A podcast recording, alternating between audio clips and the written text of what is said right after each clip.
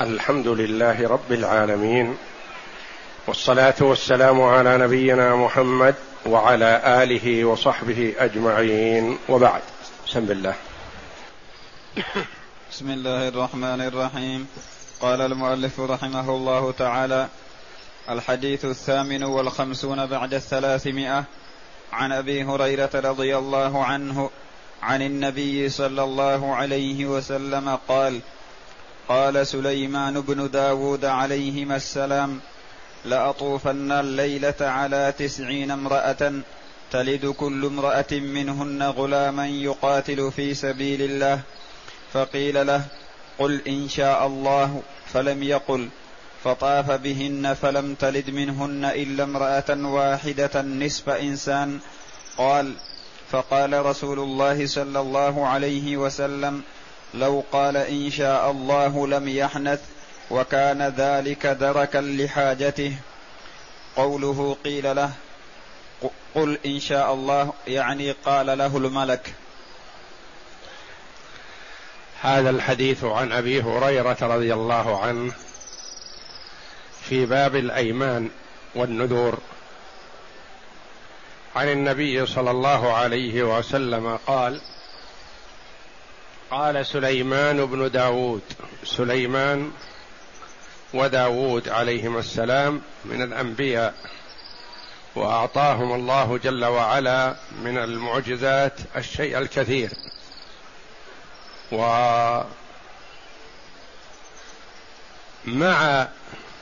مكانتهما ومنزلتهما عند الله جل وعلا فإن الله قد يمنع شيئا ما عن عبده لحكمة يعلمها سبحانه ولا يعلمها العبد.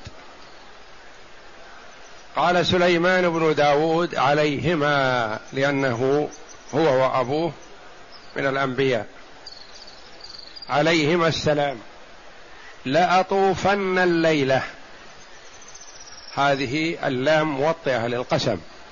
وهذا يعتبر قسم. لأن لفظ الجلالة مقصود. لأطوفن الليلة كأنه قال والله لأطوفن الليلة وطواف الرجل على نسائه بمعنى أنه سيقرب منهن ويمسهن ويجامعهن. لأطوفن الليلة على على تسعين امرأة. تسعين امرأة. ليست زوجات كلها بل قد تكون منها زوجات ومنها إمة. وقد لا يكون النبي محصور على عدد من الزوجات قد يكون يؤذن له في اتخاذ ما يشاء أو ما حدد له من قبل الله تبارك وتعالى. كما كان النبي صلى الله عليه وسلم جمع بين تسع نسوة وكان يقسم لتسع وهذا من خصائصه. وأما أمة محمد صلى الله عليه وسلم فلا يجوز للمرء أن يتزوج أكثر من أربع وإنما أربع فقط. وإذا طلق واحدة من الأربع وجب عليه أن ينتظر فلا يتزوج مكانها حتى تخرج من العدة. لئلا يجتمع في عصمته وبعدته أكثر من أربع نسوة. على تسعين امرأة وما لم يقل زوجة لأن منهن زوجات ومنهن إماء والإماء لا حد لهن. تلد كل كل امرأة منهن غلاما يقاتل في سبيل الله. اولا أقسم أن تلد كل واحدة منهن غلام وهذا بناء على ثقته بالله جل وعلا وحسن ظنه بالله أنه سيحصل له. والمار إذا أقسم على غلبة ظنه فيما لا يقتطع به مال امرئ مسلم حلف على ظنه وغلبه ظنه فلا بأس عليه. كما قال الرجل للنبي صلى الله عليه وسلم لما قال له خذ هذا التمر فتصدق به من عليه كفارة الوطء في نهار رمضان أعطاه التمر فقال خذ تصدق به. قال على أهل بيت أفقر من بيتي والله يا رسول الله ما بين لابتيها أهل بيت أفقر من أهل بيتي. وهل هو اختبر أهل المدينة كلهم حتى يعرف أن بيته أفقر البيوت؟ لا. وإنما بناء على غلبة ظنه. فسليمان عليه السلام أقسم أن تلد لأن ظنه بالله قوي وأقسم على ذلك. كل امرأة منهن غلاما يقاتل في سبيل الله.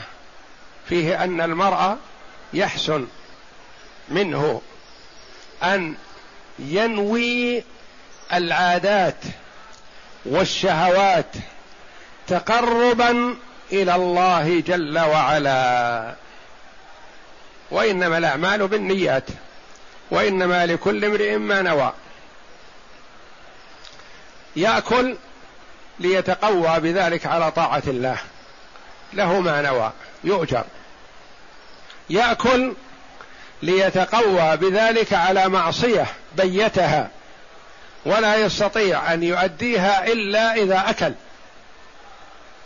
يأثم بأكله. يأكل ليشبع بطنه فقط. ليشبع. لا إثم ولا أجر مباح. لبس الثوب ليستر عورته وليظهر بذلك أمام إخوانه بالمظهر اللائق المناسب لمثله. لا زيادة ولا نقص يؤجر. إذا لبس ليفتخر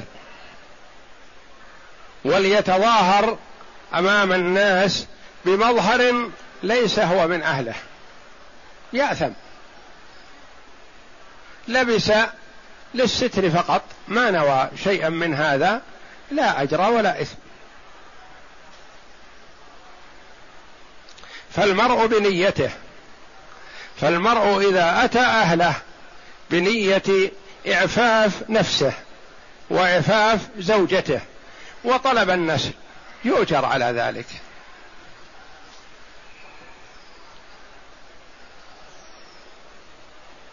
فهو قال تلد كل امرأة منهن غلاما. ما قال غلام فقط؟ يقاتل في سبيل الله. هو يريد الذرية لأجل الجهاد في سبيل الله لأجل إعلاء كلمة الله لأجل الوقوف في وجه من كفر بالله. يعني نوى هذا قبل أن يجامع زوجته. وقبل أن يجامع المرأة زوجة أوامة نوى أنه بإتيانه إياها يطلب ولدا لا مجرد ولد وإنما يقاتل في سبيل الله. يريد هذا.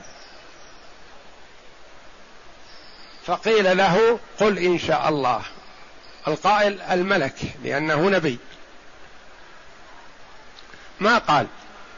إما أنه ما انتبه لذلك لحكمة يريدها الله أو أنه ما أراد هذا لأجل يكون مجال للتردد أو الشك وإنما هو عازم. فلم يقل لحكمة يريدها الله جل وعلا. فطاف بهن يعني أدى ما عليه. الشيء الذي حلف عليه من نفسه أداه. وأعطاه الله جل وعلا من القوة ما يستطيع أن يمر في الليلة الواحدة على تسعين امرأة. فطاف بهن فلم تلد منهن إلا امرأة واحدة. نصف إنسان ما هو إنسان كامل معاق لحكمة يريدها الله جل وعلا. أن الله جل وعلا يفعل ما يشاء. ويعطي من شاء ما شاء سبحانه وتعالى ويمنع. وليس المنع لأن الطالب لا يستحق وإنما للحكمة. قال يعني النبي صلى الله عليه وسلم قال فقال رسول الله صلى الله عليه وسلم لو قال إن شاء الله لم يحنث. لو قال إن شاء الله لحصل على فائدتين عظيمتين. الأولى عدم الحنث. يعني يكون يمينه صادقة حينئذ. لأن من حلف على يمين مستقبله وقال إن شاء الله ثم لم يفعلها ما عليه شيء. لأنه قال والله لا أفعل هذا إن شاء ربي. وربي جل وعلا ما شاء. فمعناه ما ما حنث في يمينه. تقول مثلا يلح عليك في المجيء وكذا تقول والله لآتينك غدا وتسكت. مثلا ما جئته غدا يجب عليك أن تكفر عن يمينك. لو قلت والله لآتينك غدا إن شاء الله ما أتيته غدا ما حنثت. لأن قلت آتيك إن شاء ربي. إن شاء آتيك. ما شاء ما لي مشيئة أنا ما تحنث. فرق بين اللفظين فرق عظيم. والله لآتينك فقط. يلزم أن تأتيه. ما أتيته تكفر عن يمينك لأنك حلفت أن تفعل وما فعلت. لأنك جعلت الفعل لنفسك. والله لآتينك غدا إن شاء الله. إن أتيته فالحمد لله. ما أتيته تبين لنا أن الله ما شاء ذهابك إليه وإتيانك إليه. فما حنت لأنك حلفت أن تأتيه إن شاء. إن شاء ربي وربي جل وعلا ما شاء. معناه ما حلف ما ما عليك يمين ولا كفارة.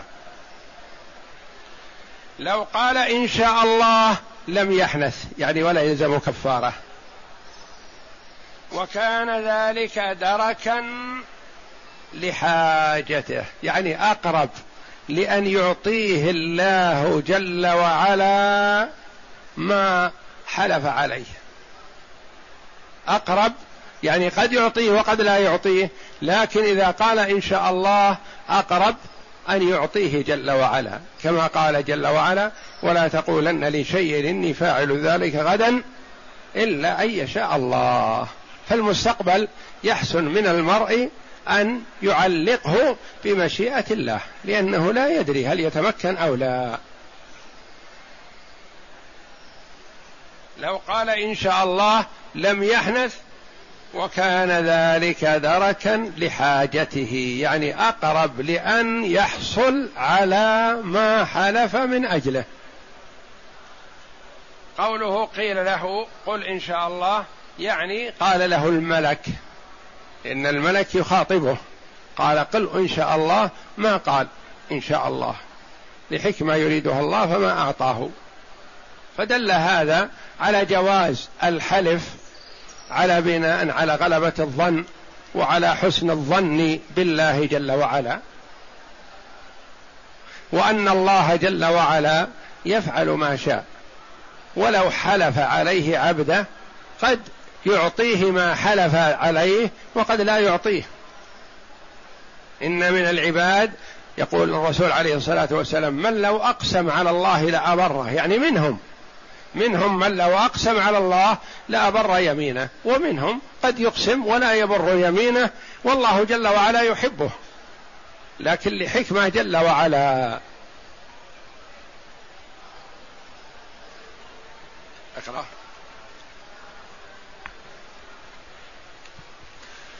الغريب لأطوفن اللام واقعة في جواب قسم مقدر محذوف كأنه قال والله لأطوفن.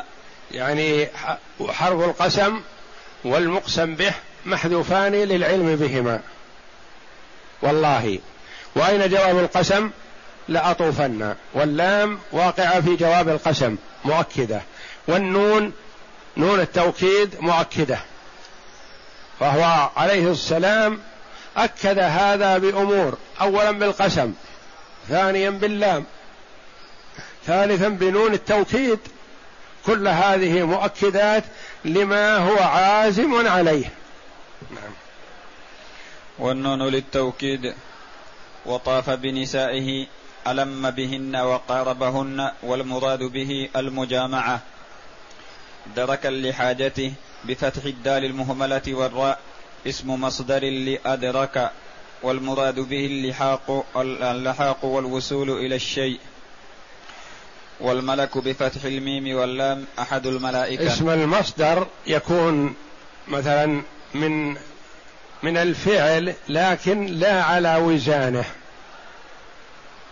لا على وزانه. ما يكون مطابق لوزن الفعل. أدرك يدرك المصدر إدراك. إدراك هذا المصدر. دركا يسمى اسم مصدر. نعم. المعنى الإجمالي سليمان عليه السلام نبي من أنبياء الله تعالى إلى بني إسرائيل وقد أعطاه الله من الملك ما لم يعطه أحدا. وكان من حرصه وكان من حرصه. ملكا لا ينبغي لأحد من بعدي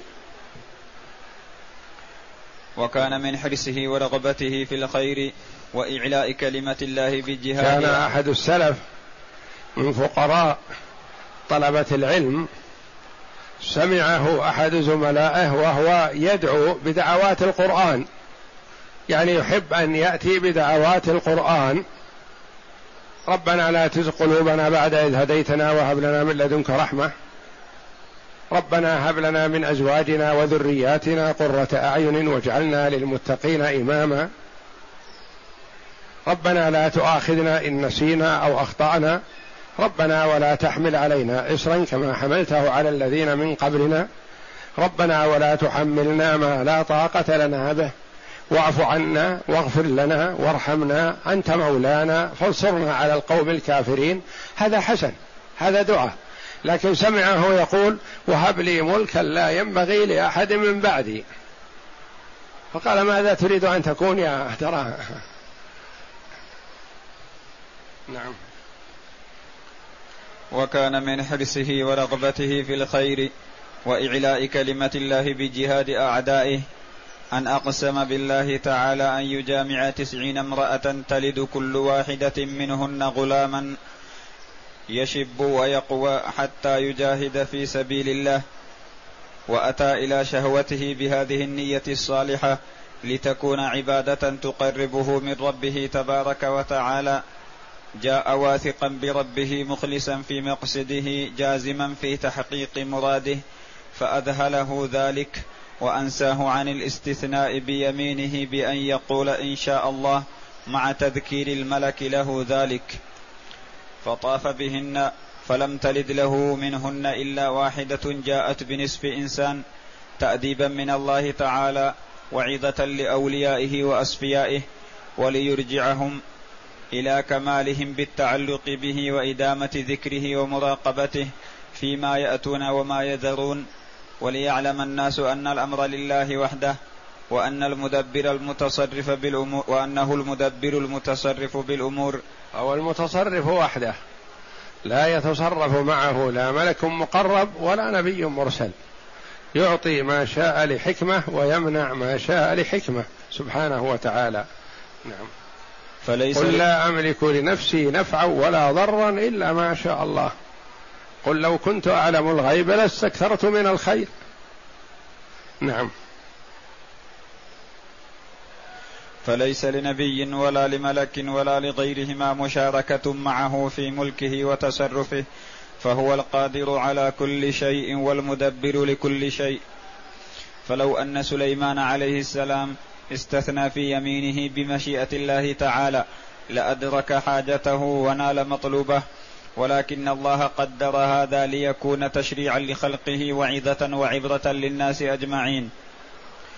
ما يستفاد من الحديث أولا أن الاستثناء في اليمين وهو قول الحالف إن شاء الله نافع في نافع ومفيد جدا لتحقيق, لتحقيق المطلوب ونيل المرغوب. فإن مشيئة الله تعالى نافذة على كل شيء وبركة ويمن. ثانيا أن المستثني لا يحنث في يمينه إذا علقه على مشيئة الله تعالى. لأنه إذا علقه على مشيئة الله فلم يحصل تبين لنا أن الله جل وعلا ما شاء ذلك. وهو ما حلف جازما وإنما حلف معلقا على المشيئة. إن كان الله شاء ذلك. نعم. ثالثا في هذا الحديث عبرة وعظة وقعت لنبي من أنبياء الله تعالى صمم في أمره بلا مشيئة الله فلم يشفع له قربه من الله جل وعلا أن يحقق طلبه إلا أن, يذك إلا أن يذكره فلا ينساه. فكيف ممن هو دون الأنبياء رتبة ومنزلة؟ فسبحانك من مرب حكيم. رابعا أن عادات أنبياء الله وأوليائه تكون بسبب نياتهم بسبب نياتهم الصالحة عبادات.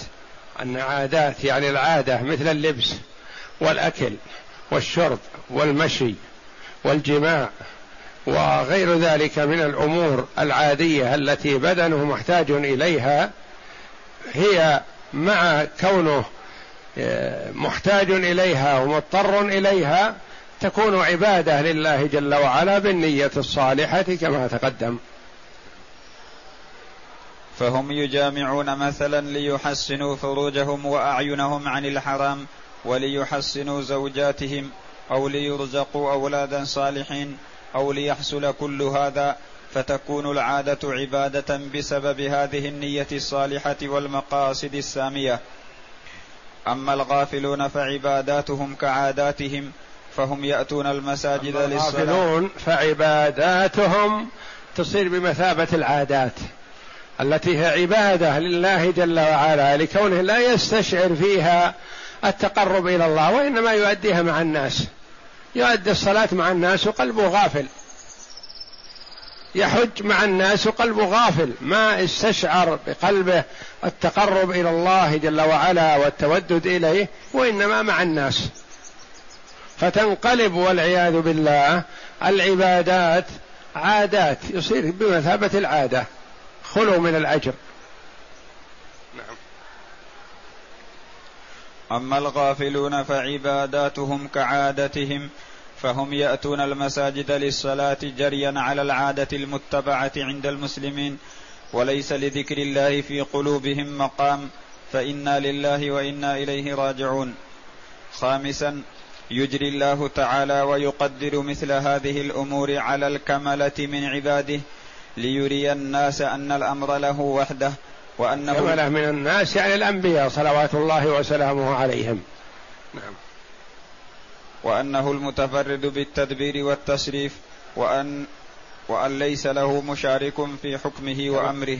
كما قال الله جل وعلا لعبده ورسوله محمد صلى الله عليه وسلم وهو أفضل الخلق ليس لك من الأمر شيء. وقال جل وعلا له إنك لا تهدي من أحببت ولكن الله يهدي من يشاء. ليس لك من الأمر شيء أو يتوب عليهم أو يعذبهم فإنهم ظالمون. الأمر لله جل وعلا ليس لك من الأمر شيء. وهو أفضل الخلق. نعم. سادسا قال ابن دقيق العيد رحمه الله وقد يؤخذ من هذا الحديث جواز الإخبار عن وقوع الشيء بناء على الظن فإن هذا الإخبار من سليمان عليه السلام لم يعني يكن حلف أن يقع هذا الشيء بناء على الظن ولا ما؟ ما عنده يقين ما جاء وحي من السماء. لو جاء وحي من السماء ما أخلف. فإن هذا الإخبار من سليمان عليه السلام لم يكن عن وحي وإلا لوجب أن يقع ما أخبر به. والله أعلم وصلى الله وسلم وبارك على عبده ورسول نبينا محمد وعلى آله وصحبه أجمعين.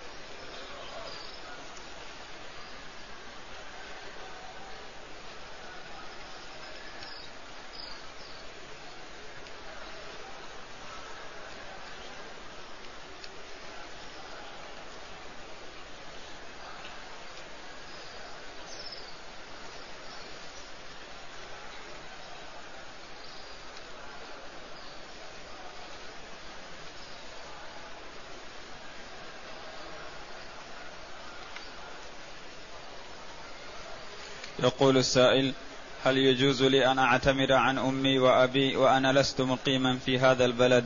ومن أين يكون إحرامي؟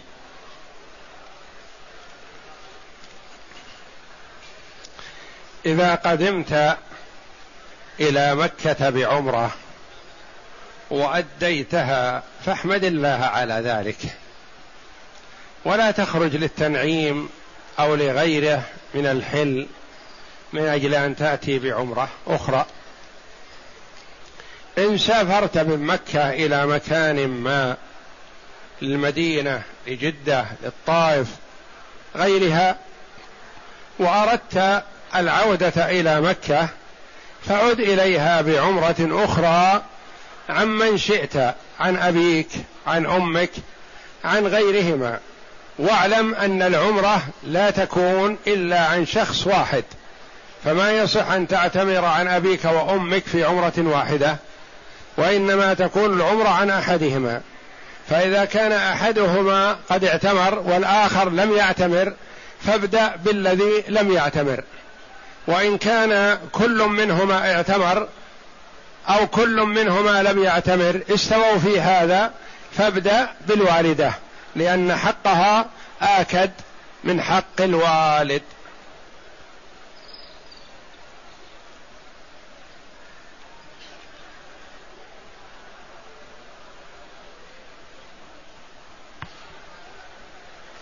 يقول السائل ما هي الكتب التي أبدأ بها للحفظ من الفقه للولد الصغير؟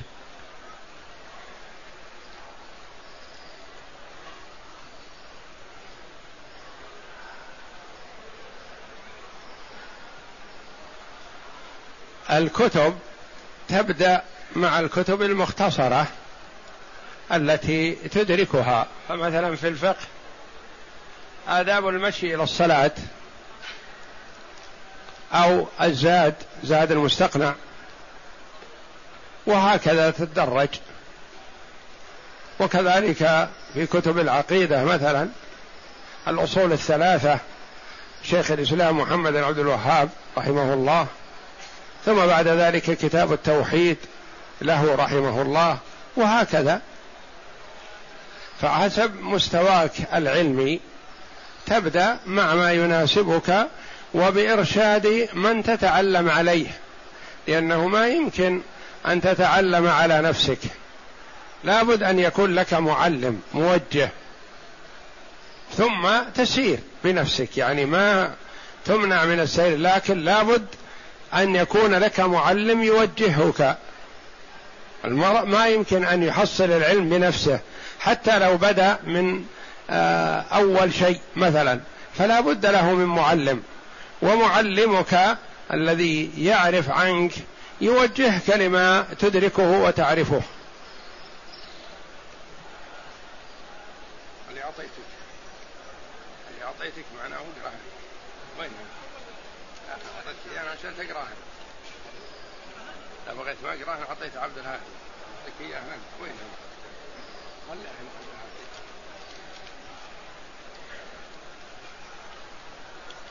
هذا جوهر أعطنا غيره. أعطيتك ثلاث كبير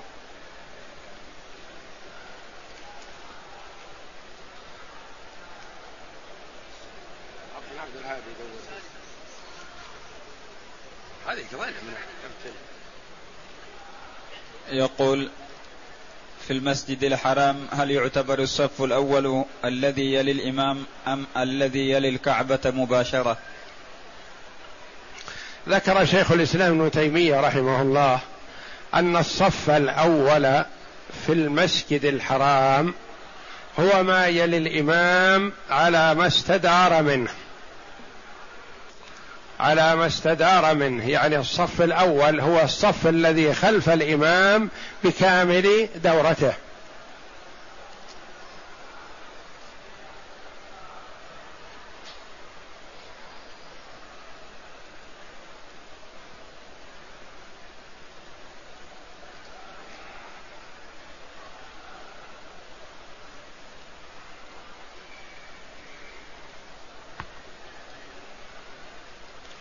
يقول هل يجوز زواج المتعة من نساء أهل الكتاب؟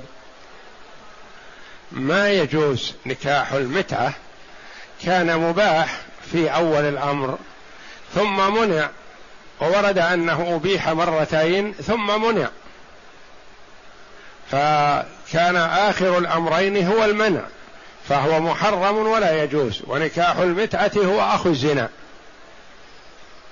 إنما النكاح يكون بنية الاستمرار. ثم إذا ما ناسبته الزوجة فلا حرج عليه والحمد لله أن يطلق. لكن ما يتزوجها على أساس أنها لمدة شهر أو أسبوع أو ليل يقول هل يجوز نقل كاسات الحرم إلى البيت ليشرب فيها؟ لا يا أخي ما يجوز لأن هذه الأكواب وضعت في المسجد الحرام للاستعمال. فلم توضع لأجل أن يأخذها الناس. تصور لو كل واحد منا أخذ مجموعة هل يبقى في المسجد الحرام شيء؟ كذلك المصاحف كذلك الفرش كذلك الأشياء الموقوفة على المساجد عموم المساجد في المسجد نفسه. أنت مباح لك أن تأخذ هذا المصحف كبير أو صغير أو متوسط وتقرأ فيه. لكن لا يباح لك أن تنقله إلى دارك. وإذا أردت أن تعرف عدم استحسان ذلك تصور كل واحد مثلك أخذ واحد أخذ مصحف. هل يبقى في المسجد مصاحف؟ كل واحد مثلا أخذ أكواب من الكيسان هذه ما بقي في المسجد شيء. وهكذا الفرش والأشياء التي وضعت في المساجد ليستفيد منها وليستخدمها من في المسجد ولا يباح له نقلها إلى غيره.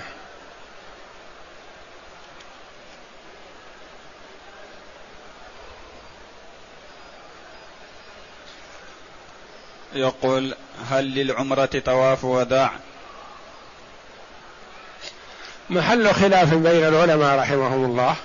بعض العلماء يرى أن ما وجب في الحج وهو سائغ في العمرة يكون واجب في العمرة.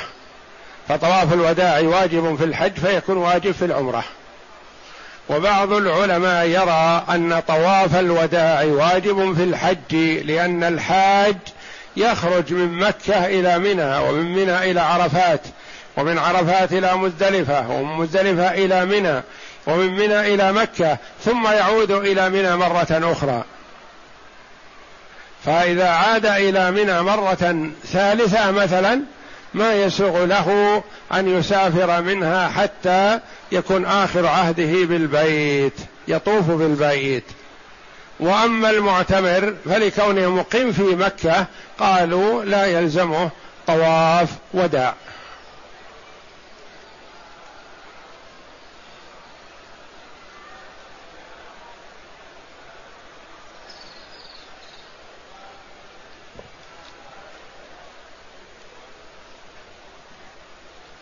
يقول إذا مس الرجل ذكره أثناء الاغتسال هل ينتقض الوضوء؟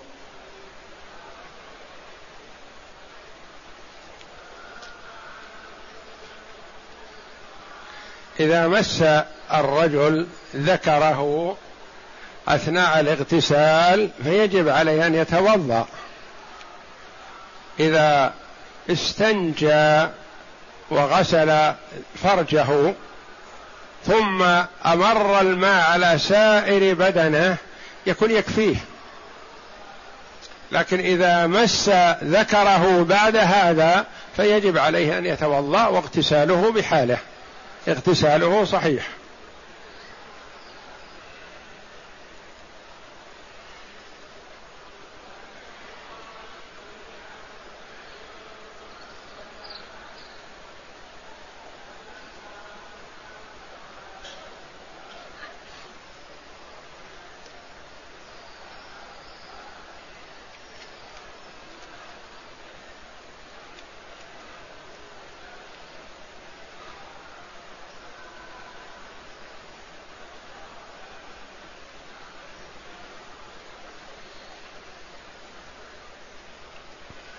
يقول ما حكم ما حكم لبس المرأة للنقاب؟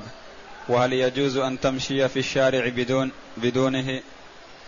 يجب على المرأة أن تغطي وجهها وجميع بدنها عن الرجال الأجانب في الشارع أو في المسجد أو في المدرسة أو في المستشفى أو في أي مكان. يجب عليها أن تغطي جميع بدنها عن الرجال الأجانب. فإذا لبست النقاب لستر الوجه وإبراز عين أو عينين أو بعضهما لترى الطريق فلا بأس بذلك. أما أن تكشف عن وجهها أمام الرجال الأجانب فيحرم عليها ذلك.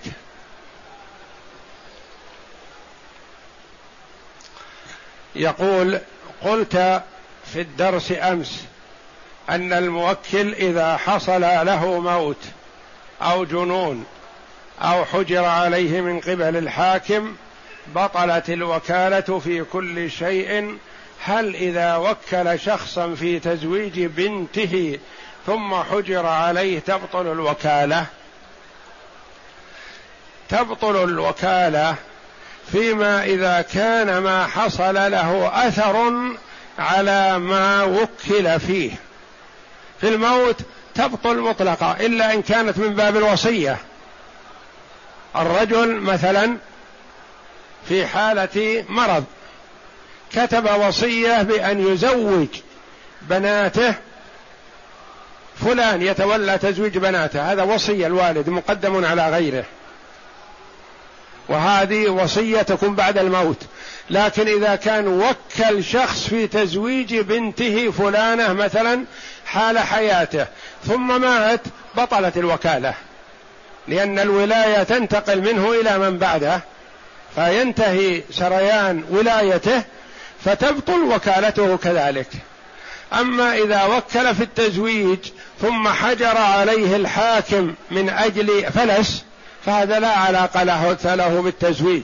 تكون الوكالة التزويج سارية المفعول ومن حقه أن يوكل من يزوج ابنته وهو محجور عليه لفلس ونحوه لأن هذا لا علاقة له بهذا. وإنما يبطل تبطل الوكالة فيما له تأثير على وكالته هذه. حجر عليه الحاكم مثلا ألا يبيع شيئا من عقاره. وكان قد وكل شخص قبل عشرة أيام أن يبيع منزله الذي في مكة. هل تسري الوكالة؟ يسري مفعولها؟ لا. لأنه هو نفسه الآن ما يملك يبيع بيته الذي في مكة. فكيف بحال وكيله؟ حجر عليه الحاكم لفلس لأنه مفلس والغرماء يطالبون بحقهم. وقد وكل قبل عشرة أيام شخصا يزوج ابنته.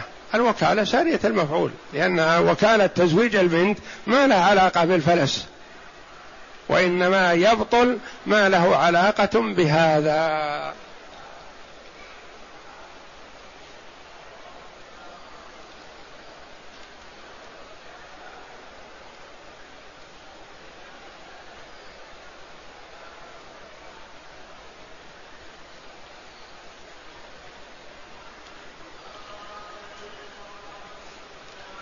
يقول استأجرت محلا وجعلت أخوين لي يعملان فيه على أن أتفرغ لطلب العلم.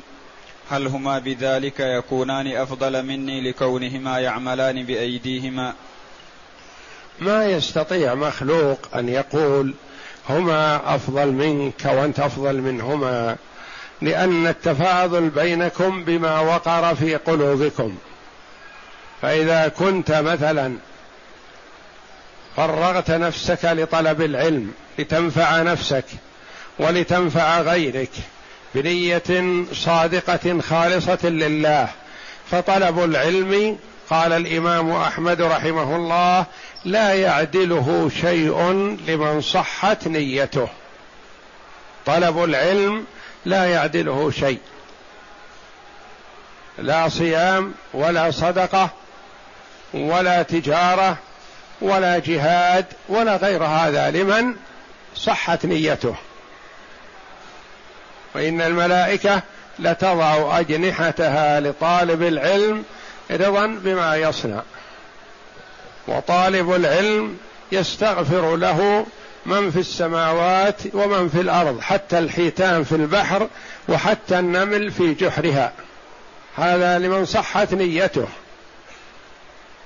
فأنت بعملك هذا حسن وتؤجر عليه إن شاء الله. وكونك كلفت بعملك الدنيوي لتتفرغ لعمل أخروي هذا حسن وهذا خير إن شاء الله.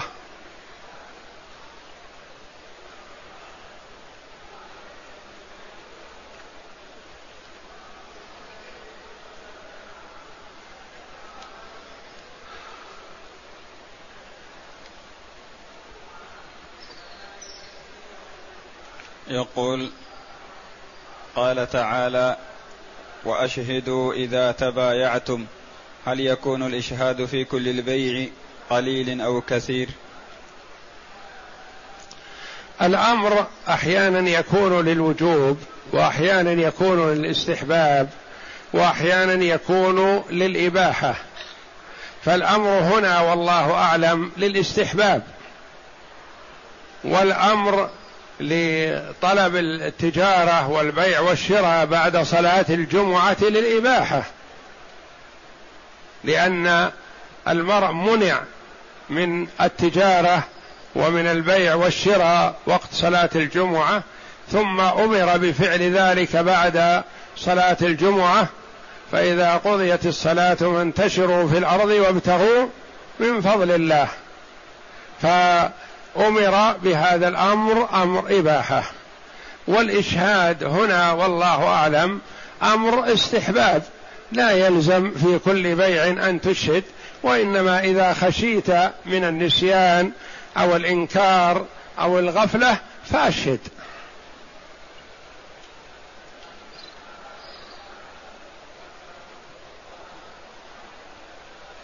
يسأل عن مس المصحف من غير طهارة. محل خلاف بين العلماء والأولى الا تمس المصحف إلا بطهارة لأنه بإمكانك أن تقوم وتتوضأ. وأما الحائض والنفساء فلا تمس المصحف حتى لو أبيح لها على رأي بعض العلماء قراءة القرآن خشية النسيان فلا تمسه إلا من وراء حائل. يعني كأن تلبس قفازين وتقلب صفحات المصحف أو تضعه على كرسي وتقلب الصفحات بسواك أو عود ونحو ذلك.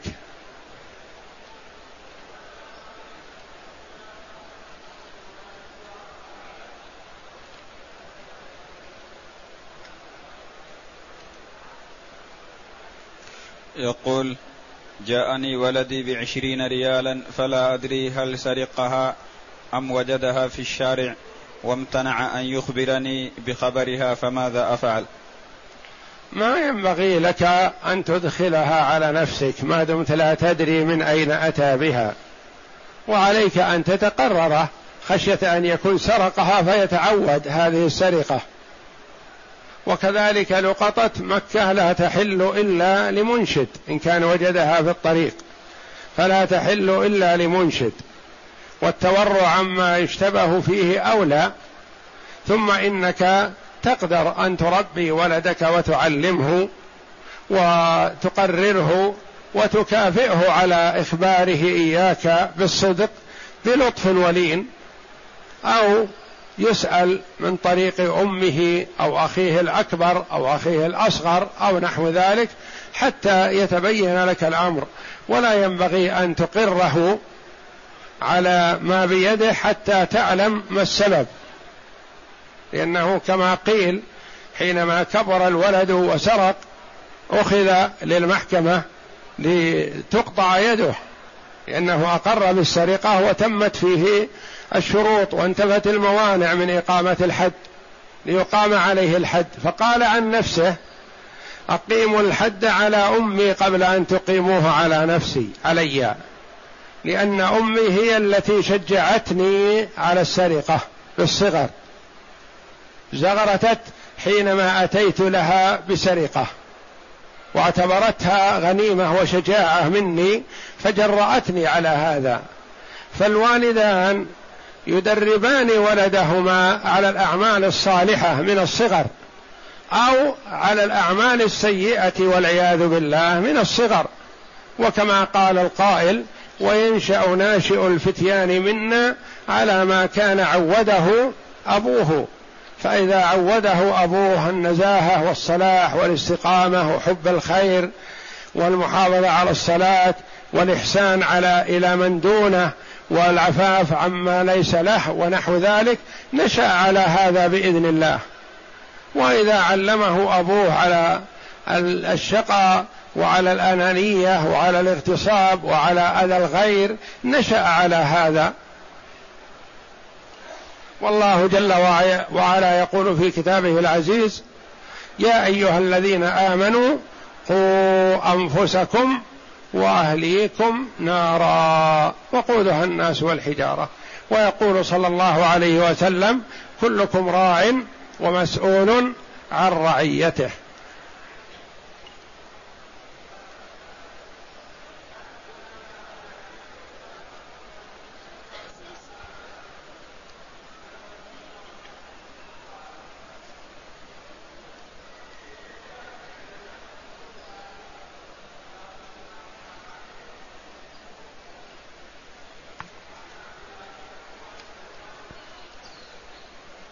يقول فهل تصح إمامة العبد بمعنى الإمام الراتب مع وجود قراء أحرار؟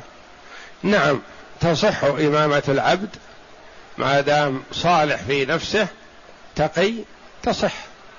بل ورد أنه ممن يعطى أجره مرتين إذا أدى حق الله وحق مواليه. وورد أنه قرين للإمام والمؤذن في قوله صلى الله عليه وسلم ثلاثة على كثبان المسك يوم القيامة يغبطهم الأولون والآخرون. رجل ينادي بالصلوات الخمس كل يوم وليلة ورجل أما قوما وهم له وهم به راضون ورجل أدى حق الله وحق مواليه. فالعبد إذا أحسن حق الله جل وعلا وحق مواليه فهو ممن يؤتى أجره مرتين.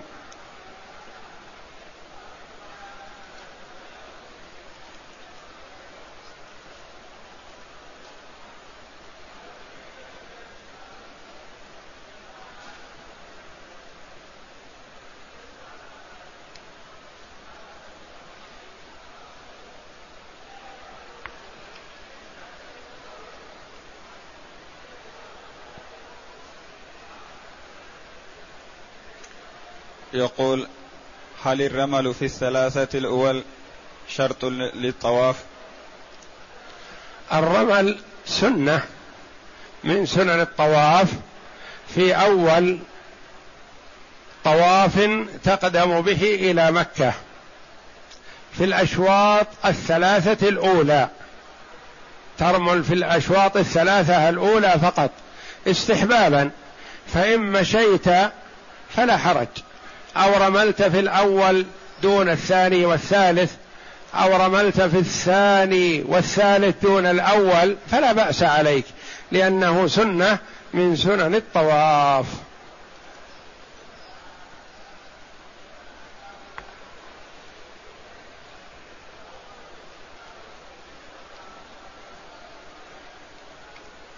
يقول إخراج زكاة مالي هل تكون بسعر البيع أو بسعر الشراء؟ ما تكون بقيمة الشراء ولا بقيمة البيع وإنما تكون الزكاة بما يساويه الآن. فمثلا أنت اشتريت بثلاثين وتنوي البيع مثلا بخمس وثلاثين مثلا. فنقول لا تزكيه على سعر الثلاثين الذي اشتريت به ولا على سعر الخمس والثلاثين التي تنوي أن تبيع بها. لو عرضته في السوق الآن قلت من يشتري؟ كم يساوي؟ تزكي هذه القيمة.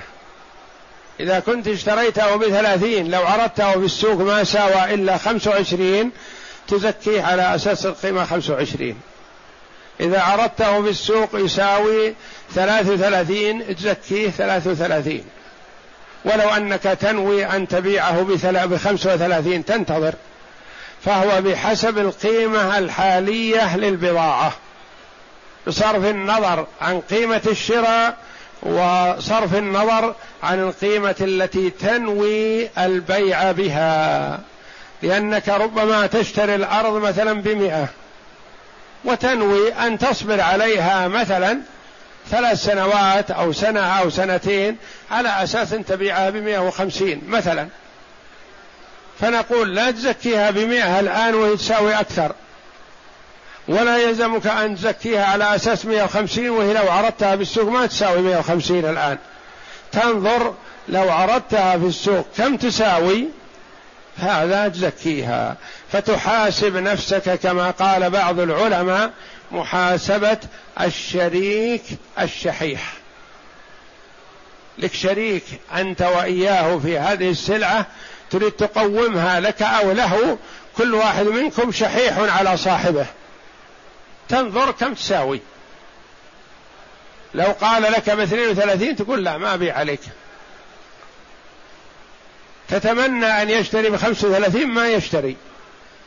إذا قال ب 33 قلت نعم أبيع عليك أثمنها ب 33 وهكذا. حاسب نفسك محاسبة الشريك الشحيح.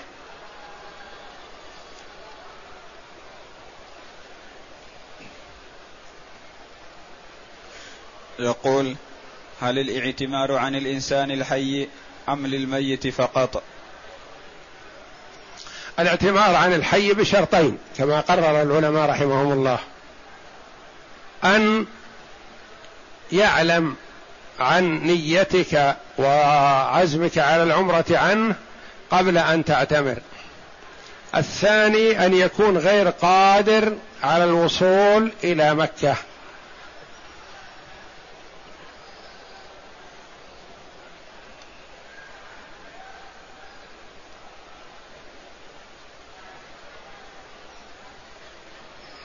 يقول هل العبد موجود موجود الآن حتى يسأل عن إمامته؟ نعم في بعض الجهات موجود. لأن أصل الرق موجود في الشريعة الإسلامية. الرق أصله إذا قاتل المسلمون الكفار واغتنموا منهم وغنموا منهم النساء والأطفال والرجال استرقوهم فصاروا أرقا فالرق سببه الكفر. وإذا وجد الرقيق بهذه الصفة فهو رق شرعي صحيح ويسأل عن عن إمامته. وأما الرق المنتشر قبل سنوات فغالبه سرقة. ولذا رأى ولاة الأمر وفقهم الله بأن يقيموا ما عند الناس من أرقة ويعتقوا لأن الكثير منهم مسروق. ليس برقيق صحيح ليس برقيق نسب منسوب. كان أبوه كان جده كان جد جده من الغنيمة مع مسبي من الكفار. نعم هذا رق شرعي. لكن قبل عشرات السنين كان الكثير من الأرقاء مسروق من إفريقيا ومن يمين ومن يسار وهكذا يجيبونه يبيعونه. فلذا رأى ولاة الأمر وفقهم الله تحرير الارقاء لأن الكثير منه ليس برق شرعي وقد يكون فيه شيء رق شرعي مسلسل. والرق الشرعي موجود في الشريعة الإسلامية سببه الكفر. يعني كفر الرجل فاسترق. أو كفر آبائه وأجداده وكان من نسلهم. فمثلا الرجل سبي وهو ابن عشر سنوات. صار ملك لزيد. زوجه زيد. أولاده أرقا أولاد أولاده أرقا وهكذا. فالرق شرعي وأصلي لكن بشرط أن يكون متسلسل في الرق الشرعي. لا سرقة.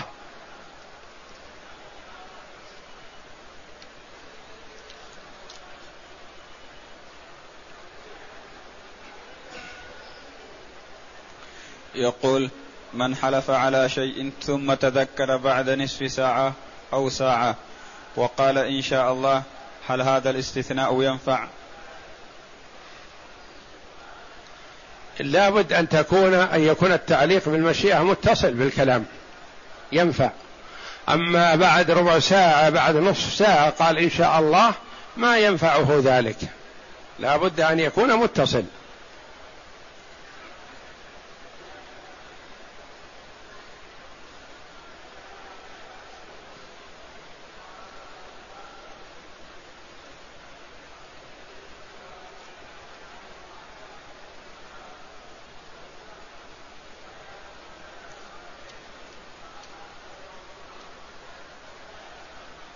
يسأل عن تزكية المال في تجارة حصلت. تقوم ما بين يديك من التجارة وتزكيه. ما كان من عروض التجارة يباع ويشترى ويستفاد منه ونحو ذلك بخلاف الآلات الباقية في المحل كالموازين والمكاييل والآلات المعدة الباقية في المحل هذه لا زكاة فيها ولا في قيمتها. والله أعلم وصلى الله وسلم وبارك على عبده ورسول نبينا محمد وعلى آله وصحبه أجمعين.